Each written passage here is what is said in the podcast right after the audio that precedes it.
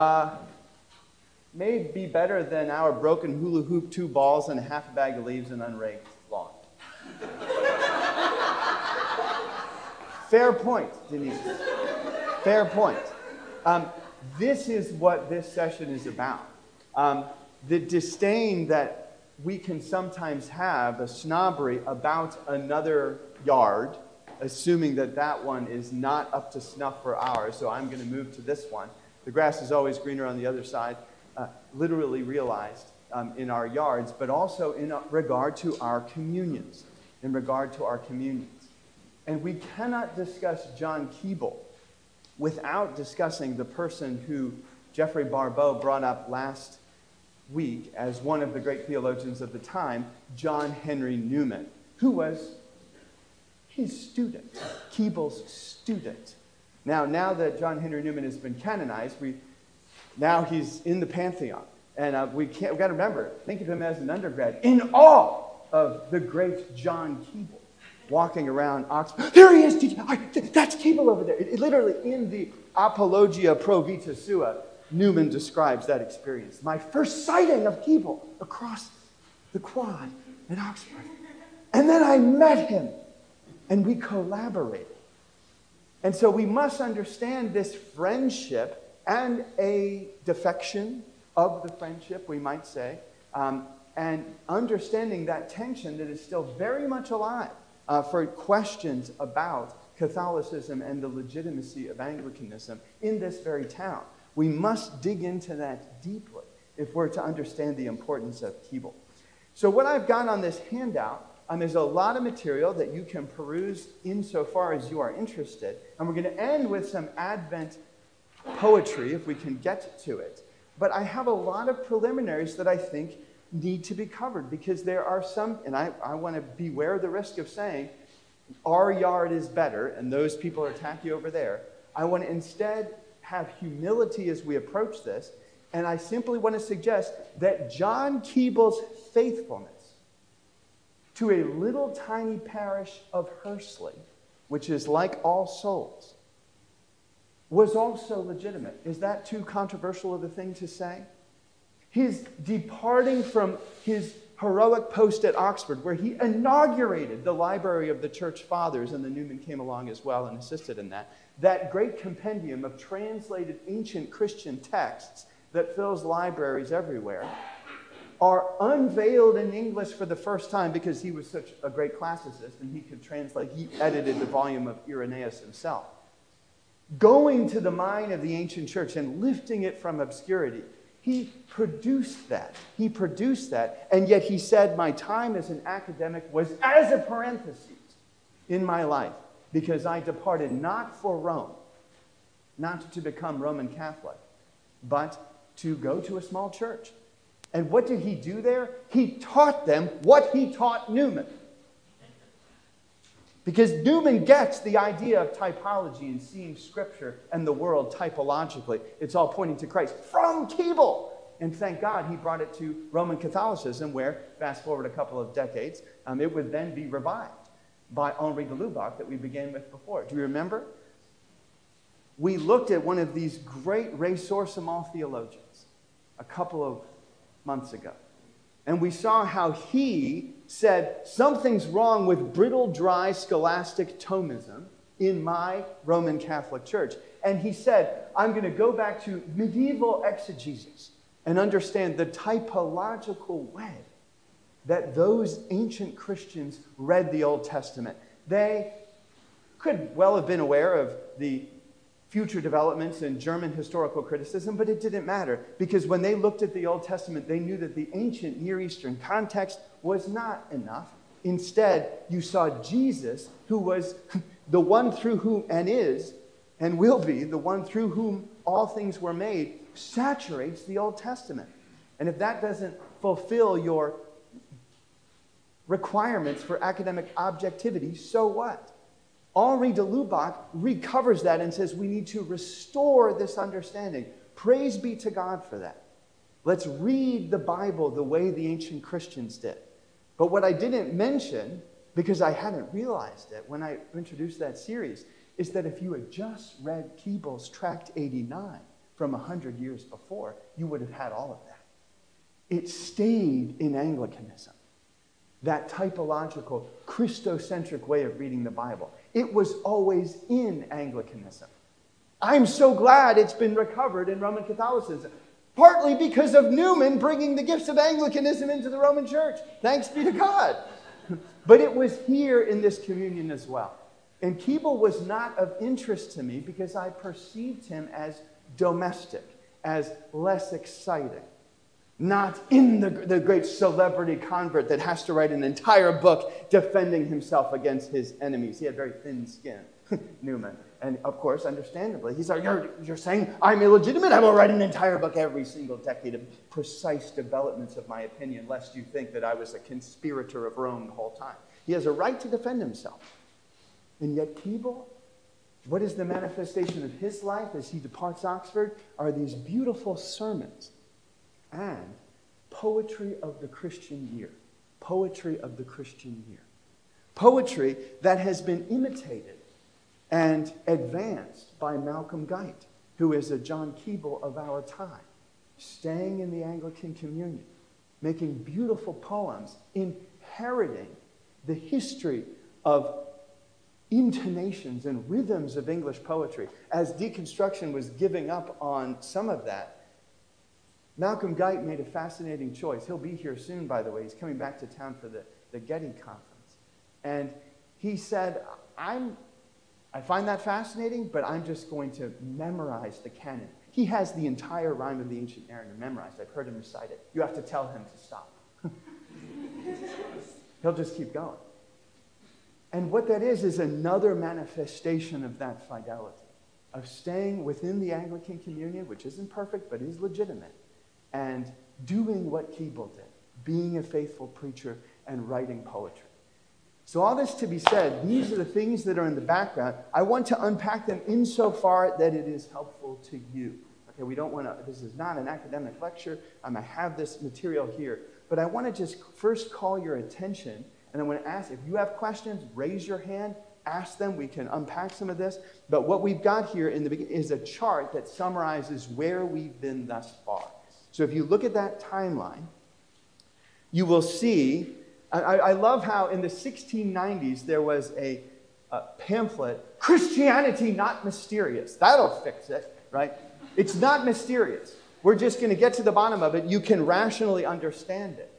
And this is the spirit of the Enlightenment and of the idolatry of common sense that Keble referred to that had gripped the Anglican communion. And we saw that in this drama of Unitarianism that has been the discovery for me in this series. Has it not been fascinating? And Unitarianism is precisely rational. Now, at this point, with the conversation that we have with Islam, I don't think Unitarianism is going to be as live of an option because we've got to instead have conversations with Muslims, right? Because, wow, now that's the Trinitarian difference. But then they were thinking, well, we'll just kind of have this rational faith and we'll move in the Unitarian direction. And so you have there 1712, the scripture doctrine of, uh, you have William Jones of Nayland's, the Catholic doctrine of the Trinity, which is opposing those who would critique the Trinity and move in a Unitarian direction. So you have these desperate cries of protest of no, the Trinity is not invented. The, we just had a wonderful uh, conversation with a Muslim thinker who came to Wheaton and we drew very clearly the lines of the differences between the Christian tradition and the Muslim tradition. And what we said in this friendly conversation is that condilectus, mutual delight of the Trinity, is the highest form of love for great medieval thinkers like Richard of St. Victor. Mutual delight. Self love, lower on the ladder. The highest is condilectus, mutual delight Father, Son, and Holy Spirit, and that is God. The Trinity. Love is the core of the universe. Love that moves the sea and other stars in Dante. That's the Trinitarian Christian understanding. To give up that, to have a solitary God that has a creation because he is kind of codependent and needs someone to tell him how great he is? No! Like a good relationship, instead, God is already fulfilled in himself. So thank God, Anglicanism, with a little help we learned from Mary from Parliament, kept this Trinitarian understanding, but that wasn't enough. We saw the evangelical revival. We saw Methodism. We talked about Charles Wesley. Unpack the richness of those hymns, which are lived Trinitarianism. We didn't mention William Wilberforce, we've mentioned him before, but he dies the same year that the Oxford movement begins. You have Charles Simeon, an evangelical. We've talked about him previously. And I love that image, the same Malta where Caravaggio had his repentance, is the place where Coleridge, the most brilliant Unitarian of all, comes to that decision no Christ, no God, no Trinity, no God. So, what a drama. Anglicanism is hanging on. If they didn't, would we even be here? We still have a rich Trinitarian understanding of the world. And in the midst of that context, Keble comes along, and he is the one, according to John Henry Newman himself, his student, who is responsible for the Oxford movement. What is the Oxford movement? Keble looks at this. Does this sound familiar to you? Fashionable liberality in the wider Anglican communion. That is a liberalism of private opinion in the matters of faith, not having any degree of authority. It's, it's what I feel to be true. That is liberalism for both Keble and for Newman. It's what I think is true. I don't think I agree with it. So how can it be true? right? It's a default assumption for most humans in this part of the world. That liberalism, he attacks it, and a, a, an impatience to be rid of moral restraint. What, you're going to tell me I can't do that with my body? What? This is, this is offensive to me. Again, rather familiar to our context, and Keble cuts into it with his sermon on national apostasy, and it causes an uproar. Because people say, well, does this fit into our, uh, our, our, evangelical box? Does this fit into our, are you a Methodist? No, I'm not. But I care deeply about personal holiness. Are you an evangelical? No. They're too populist. They're too enthusiast. They wear their feelings on their sleeve, and the mark of the Oxford movement is reserve. Reserve. But are you Romish? No. But we believe deeply in the power of the sacraments. And the sacraments are restored to a place of honor. That candle is burning for a reason. The presence of Christ is made real. That is a typological view of the world. That this very building is a, an emissary of the New Jerusalem. And we have it painted there in case you forget. Everything in this building is saturated with meaning. We've talked about this over and over again in other catechesis sessions. We've talked about how the Ten Commandments are reflected in those lights. And that the 10 best ways to live, as we talk about them downstairs, are not enough. Law cannot save you. And so these 10 lights will grow dark at our Easter liturgy until the light of the Easter sun bursts into the window. Law and gospel. We've thought over and over again about how the eight windows reflect the Beatitudes. We're surrounded by the stations of the cross, which look like highway peril signs, right? Caution, caution, caution. This is a powerful place to be. As Annie Dillard said, strap on your crash helmet, you're going to church. That, that comes from the Oxford movement.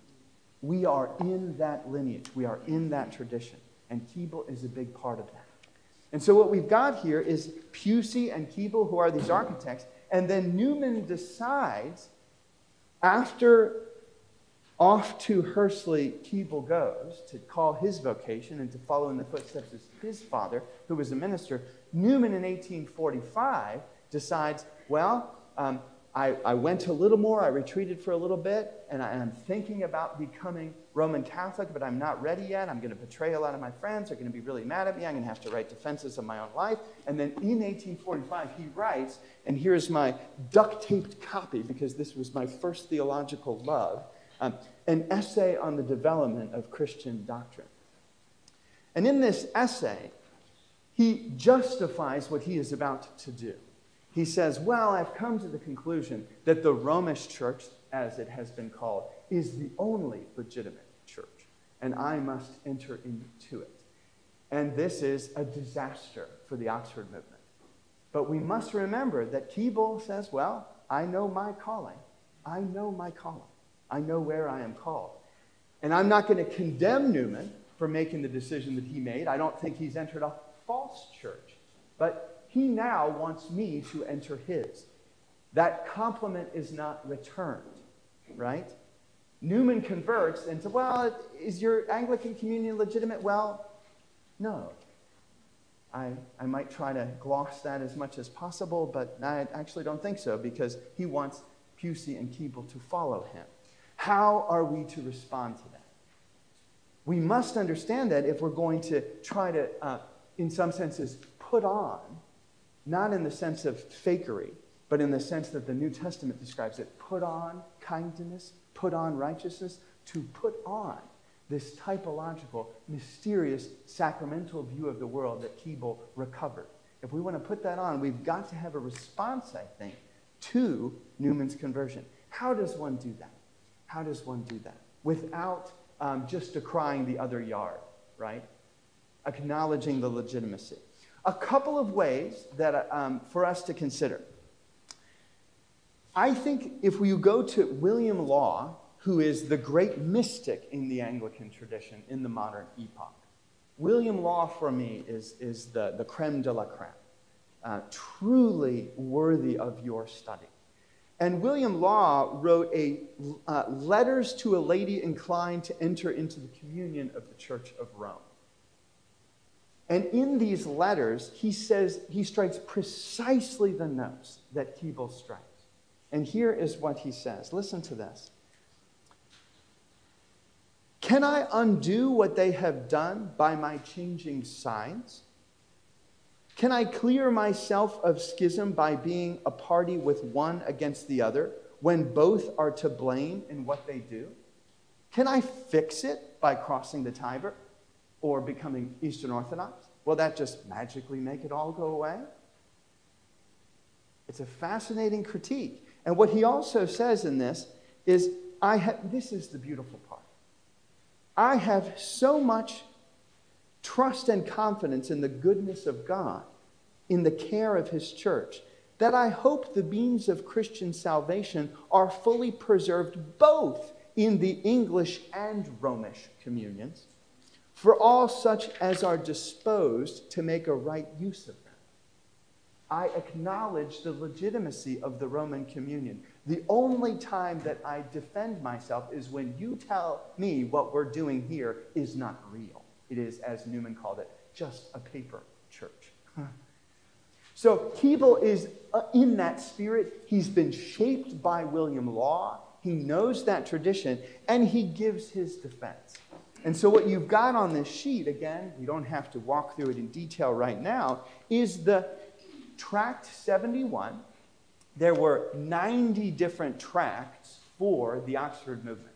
This was so attacked, this way of doing church, that they had to do these elaborate responses. And they will tax, if you're like me, your 21st century attention span. They are hard to work through. They are academic, but also pastoral.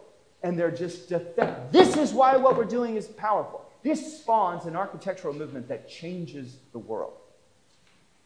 Neo Gothic architecture is, in some senses, indebted greatly to this movement sacredness and liturgy. If you walked in a beautiful church space, you might thank both John Ruskin and the Oxford movement and the Cambridge Camden Society that emerged from it.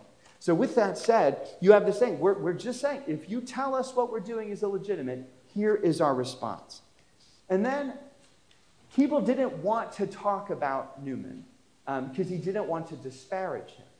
And so one, at one point, someone says, But really, what do you think about it? And he says, The mark of the cross seems rather to belong to those who struggle on in a decayed and perhaps still decaying church than to those who allow their imagination to dwell on fancied improvements and blessings to be obtained on possible changes of communion. The mark of the cross, those who agonize in difficult places. Now, we have to also add that Newman bore a great cross as well. His, he, he suffered greatly because of his uh, conversion to Roman Catholicism. I'm not saying he doesn't have a cross, but Keble says, Do you think it was easy for me? to be the country parson? In reading these, I am a, just to give you a sense of the character of this man. When he goes to this village, the village of Hursley, it's in the south of England,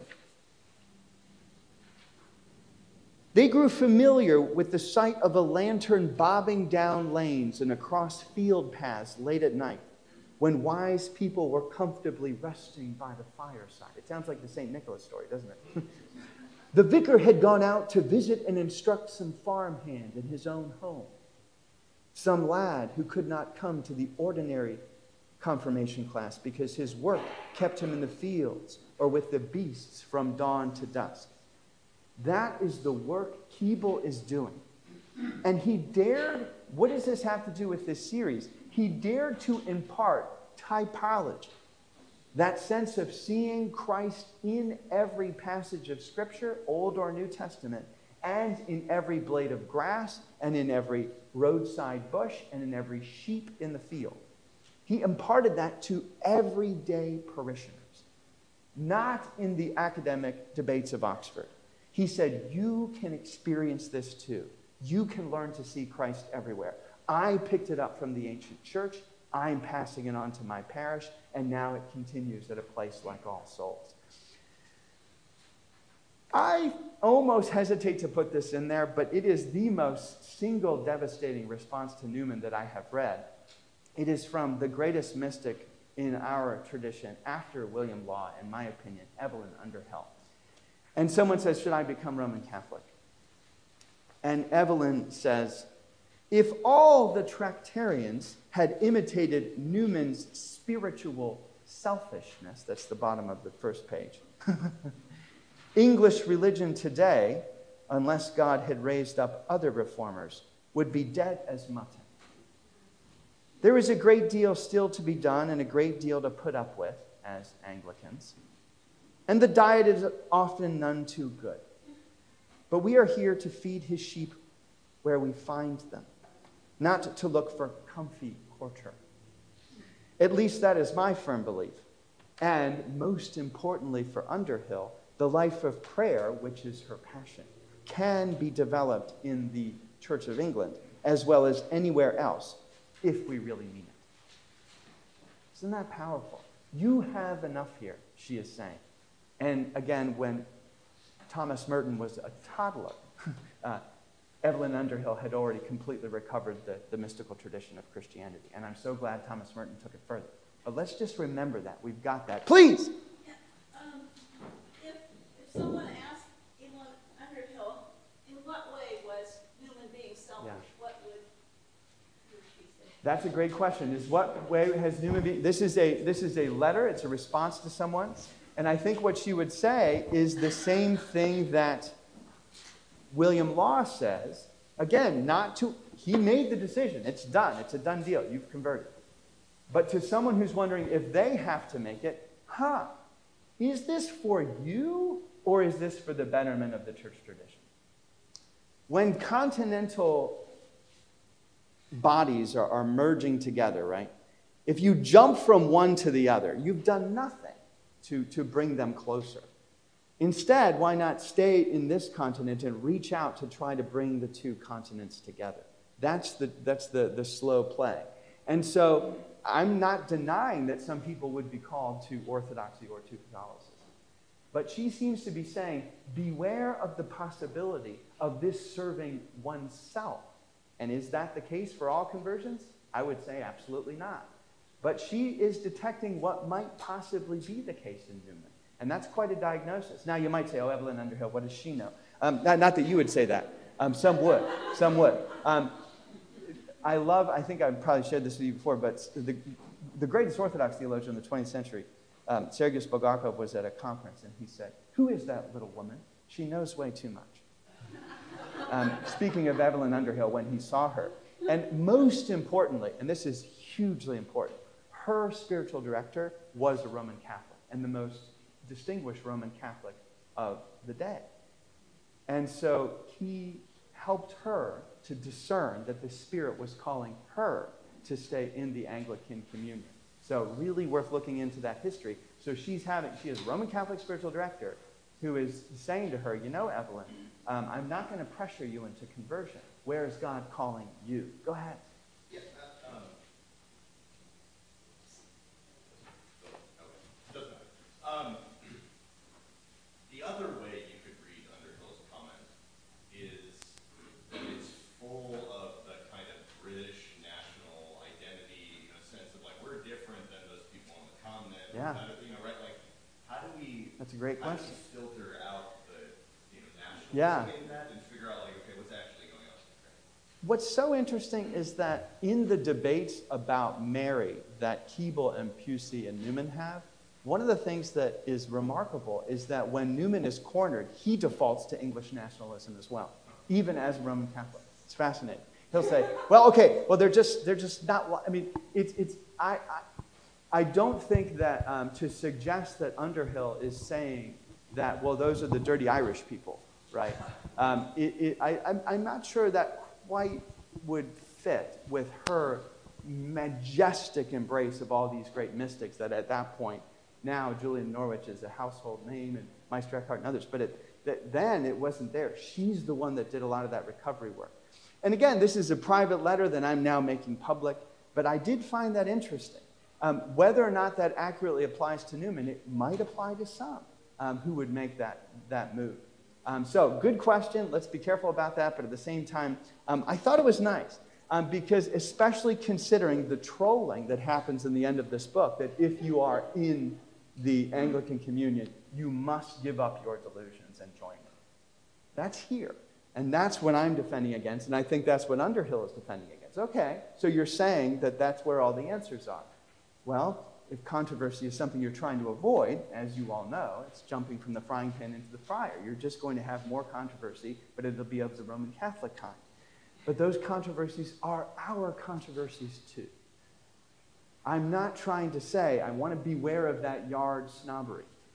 One way to think about it is this I was just at Villanova, and um, there was a Wheaton grad who converted to Catholicism who sat me down and was explaining to me that Newman style, it's time for you to jump in too. That was kind of a tedious conversation. I appreciated what he said. And I, you know, I, I know my Newman well, right? Um, and I really appreciate your. And then I would sit down with the cradle Catholics, who have been a collective, four of them were o- well over a century of being in Roman Catholicism. And they're like, well, why would you convert to Catholicism? Like, you're, you're where God has placed you. It's such an interesting contrast between um, this um, spiking the punch, so to speak, when it comes to I have to now um, denigrate the place from which I came to justify the move that I made. With that said, um, a lot of difficult and sensitive issues to deal with. The next quote on the sheet, and I, David Bentley Hart is a double edged sword, and I, and I hesitate to use it because it can come back and get you. Um, but if you want a great response to David Bentley Hart, just listen to Adam Wood's sermon uh, two weeks ago. Um, and David Bentley Hart is a gift to the church. I, I, I can never uh, throw him under the bus, as sometimes some people like to do because of how much he has meant to me. A brilliant Eastern Orthodox theologian, a convert from Anglicanism, um, and also very Anglican in spirit. And what I've got there is a quotation. I'm going to summarize it for you, lest we have to read the 10 point font. And that quotation is what I consider to be a rather devastating answer to this book. And I've read Catholic defenses of Hart's response, and I found those defenses rather less than convincing. I think Hart is really on to something. And what he essentially says is this Newman is saying, well, the true church is the Catholic Church. That's the true oak tree. You can find it in acorn form in the early church. And then its maturity, I guess, is the Renaissance papacy. and then it grows further into now the great tree that it is today. And everybody else is dead branches. And he describes nine notes of development in this book of what a genuine charting of the growth of the oak tree of Catholicism should look like. So when you see these doctrines in the early church, when they're in their maturity, they become what Roman Catholicism is right now the true legitimate church. When you go to Westminster Cathedral in London, you will see this enshrined in stone. a defensive, understandably, because it was hard to be Catholic in England for a very long time, a defensive attack on Anglicanism and saying this is the true church. And then you go into Westminster Abbey, the Anglican outpost not far from it, and you will see an embrace that we do in our liturgy of both Thomas More and Thomas Cranmer, right? Hey, you made some hard decisions, and we're not going to denigrate him. And so, what, what Hart does in this book is this book, Tradition and Apocalypse, he says, huh, so Newman, you're saying that the Oriental Orthodox Church in North Africa, that has suffered profoundly, profoundly for their faith under Islam, you're saying they're not, they're just dead branch? Are they? We could walk over to the Ethiopian Orthodox Church right now. They're probably about 40 hours into their service. But of course, they're just a dead branch. The Church of the East, the greatest history of the Church of the East that I've read is called the martyred church because they've suffered more than any. And they were preaching to Buddhists and Taoists in the 7th century and making it possible for any Buddhist who reads texts in Chinese or English, it's because of Christian translators who assisted them because they knew Chinese better. Philip Jenkins shows that in his great book on this forgotten communion. Oh, don't get too excited. Dead branch, dead branch. And of course, we're a dead branch too, according to Newman. And what Hart does, he just says that is parochial and provincial to say that this is the only legitimate communion. And he says, Newman, your organic metaphor, if you're saying, I'm looking at this beautiful tree as we say this, that the only tree is the Roman church, and that any dead branches are uh, just obviously don't have the vitality of the Roman church. He said, Well, what's happening is sometimes Rome would literally cut a branch down. They would mercilessly persecute heretics and then say, Oh, you just don't have vitality. and David Hart's like, from an organic metaphor perspective, if I burn down a forest, that's not because it lacks vitality, it's, it's an act of arson. and so he said, Come on, Rome, be honest. And he says, This organic metaphor doesn't really work. And most importantly, it's not just a negative polemic, this book. Christian tradition, as it is currently known, if it is a truly living unity, this is the last little bit of that David Bentley Hart quote, is yet a unity only partly grasped. Yes, the Ethiopian Orthodox Church is part of the body of Christ and may yet open up into a fuller unity than that arising from its own isolated history to this point. How could that not be true? The mysterious unity of Ephesians 4, the one unity of the body of Christ. Keble stays in the church because he has determined that this is a legitimate place. Newman says this is the only church you should join. He does that according to his best defenders because he wants a larger communion. And the answer for Keble to that is not, well, Newman, you're too daring and large, and we're parochial and small. It's Newman, you're not large enough. You need to understand the full depth and breadth of the body of Christ. These are issues that vex the Anglicans and vex Roman Catholics. It's sensitive to hear these things. But I just want you to say that Keble's life is the ultimate answer to that question. What you've got here, and some of these quotes are really worthwhile, is an essential description of Newman's love of Keble. Even though they disagreed about where they would end up, Newman writes so glowingly about how I learned to read the ancient Christian fathers in the way that I do from this man. You've got the description of how Keble made this typological view of Scripture that we're talking about a reality for everyday people, seeing Christ again everywhere. The most humble Christian, this is the second part, um, uh, the, the large text quote on the, the third page of the handout. The most humble Christian, when exposed to the riches of this tradition, and embedded in the rhythms of parish life, can acquire the habit of seeing the world as a text rich with divine grace and religious meaning. And in sermon after sermon, Keble presses gently and relentlessly toward this goal. In these quotes that I hope are encouraging to you, I have um, a picture of our lights because thinking of them as almost a map to a typological reading of Scripture that we talked about in previous times. And he describes how we are the body of Christ, not some imagined communion of intellectual stars out somewhere, but the actual people in front of you, the regular, everyday neighbors that we find ourselves in communion with here at All Souls.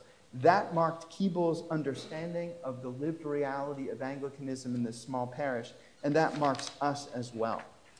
What I've got as you keep going through the chart is then I move toward um, some of these understandings. I love this quote of all the ones that I could point to were in the um, page with the Christian year on it. I think this is the favorite quote of the ones I read.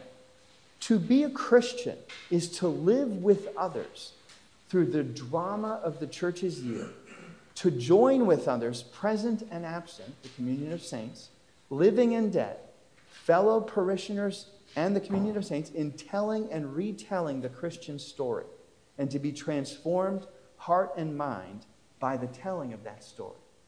Year after year, typology is embedded in our building because Keble did that with the church architecture of his parish as well. Typology is embedded in the Christian year, where, like a spiral staircase, we do the same round again and again, hopefully higher up or even deeper into the depths, lower down each time. And so, what I have there is just a couple of ways to understand more thinking about typology of our church. I imagine that those camels that used to be out there, um, that might be understood as those building plans that we had to build a huge wing to All Souls, which would have put us all in debt forever. We sacrificed that camel, and that's how I account for the camel colored carpet here. right? It's, it's the hide of the idol of the big, big church, right? And so we are now left with a more humble and realizable renovation.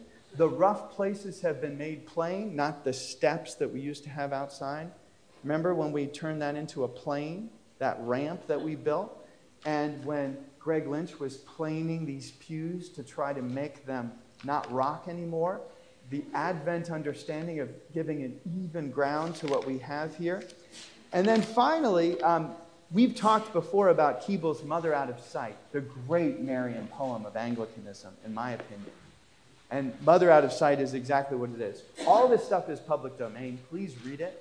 Um, it's wonderful. He's saying Mary's not in this church, and she should be. And then you have Advent poetry for this particular year on the left in the last part. And then you have Malcolm Guite. Now, Malcolm Guite is wise enough to not try to replicate Keble because he would have a different poem for each Sunday of the church year in the Christian year. Instead, he takes the O antiphons of Advent. And if I may be honest, this is the last thing I'll say, we've got to be done, um, is that Malcolm, there's a little bit of, um, you read Keble and it's heavy. It's heavy. I mean, he says, each one of you, I, I can't say this because I'm not the priest here, but he said, I will be at the throne of judgment with you, with you. So, with that said, um, he takes Advent very seriously as a time of judgment. Um, but so what you see is, is Malcolm Guite, I think he restores that note of grace. I think the O Sapientia poem is one of the most, it's the greatest response to Descartes that I know of. Um, and it in, is embedded with that William Law mysticism. Enjoy these, enjoy this season. I kind of feel in some ways it's even better than Christmas because we're not going to get all the joy just yet, but we are in a time of waiting, metaphysically speaking, in our world right now. Christ has not yet come. So Advent is beautiful. I hope this enhances that, and I hope we can respect the legitimacy of both yards, no matter the tacky decor. Thank you very much, everybody.